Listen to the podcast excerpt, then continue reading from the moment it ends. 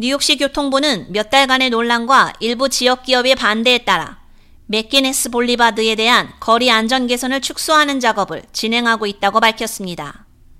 새로운 계획에 따르면 켈리어 스트리트에서 폴라스키 브리지는 오전 7시부터 오후 7시까지 각 방향에 자전거 도로와 2개 차로가 만들어집니다.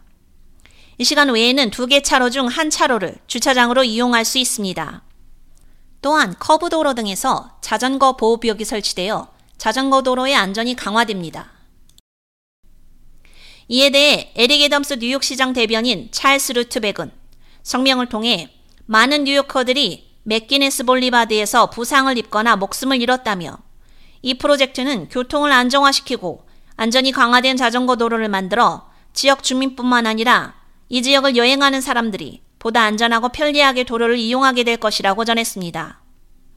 그러면서 애덤스 행정부가 지역사회 구성원들의 의견을 지속적으로 경청하고 그에 따라 디자인을 업데이트했다고 덧붙였습니다.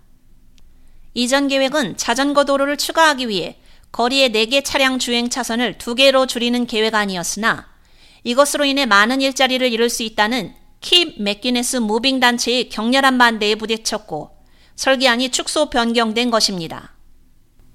하지만 또 다른 단체인 Make McGuinness Safe는 지난 10년간 맥기네스 볼리바드에서 3명이 사망한 후 보행자와 자전거 이용자를 안전하게 지키기 위해 추가 보호가 필요하다고 주장합니다. 이 지역 선출직 공무원들인 브루클린 보로장 안토니오 레이노소, 하원의원 에밀리 갤러거, 주상원의원 크리스틴 곤잘레스, 시의원 링컨 레슬러, 하원의원 니디아 벨라스케스 등은 새로운 계획안에 지지 의사를 밝혔습니다.